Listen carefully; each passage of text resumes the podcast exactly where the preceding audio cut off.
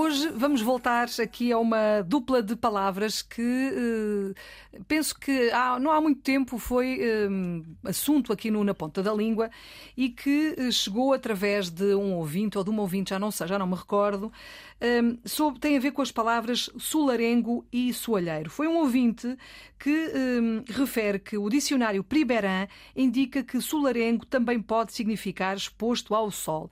A pergunta é, Sandra, é assim mesmo? O que é que tu tens a dizer sobre isto? Muito bem. Agradecemos a questão. De facto, já abordámos estes parónimos, solarengo e soalheiro, e referimos aqui no nosso programa que são palavras parónimos. O que é que significa isso? Palavras parecidas na sua fonia, no seu som e na sua escrita, e significam coisas diferentes. Então é assim.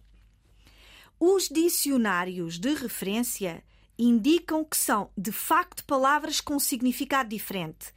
Soalheiro, relativo a quente, relativo a sol, está um dia de sol, está um dia soalheiro, e solarengo, relativo a solar, casa nobre. Nomeadamente, o dicionário da Porto Editora, que é um dicionário, é um dos dicionários, há vários, mas é um dos dicionários de referência.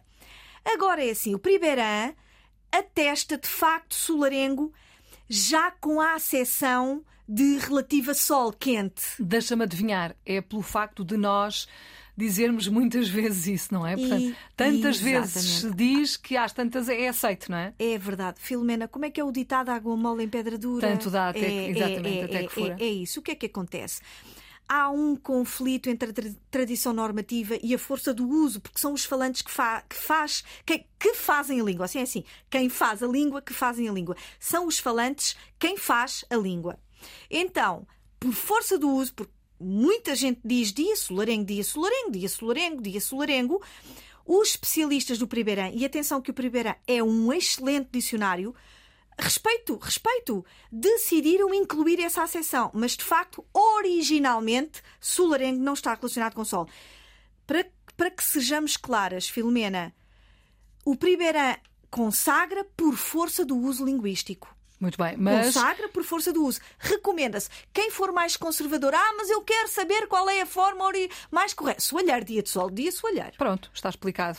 Estamos sempre a aprender, de facto, aqui. Não sabemos nunca tudo, longe disso, mas eh, grão a grão, não é? Já diz eh, o ditado.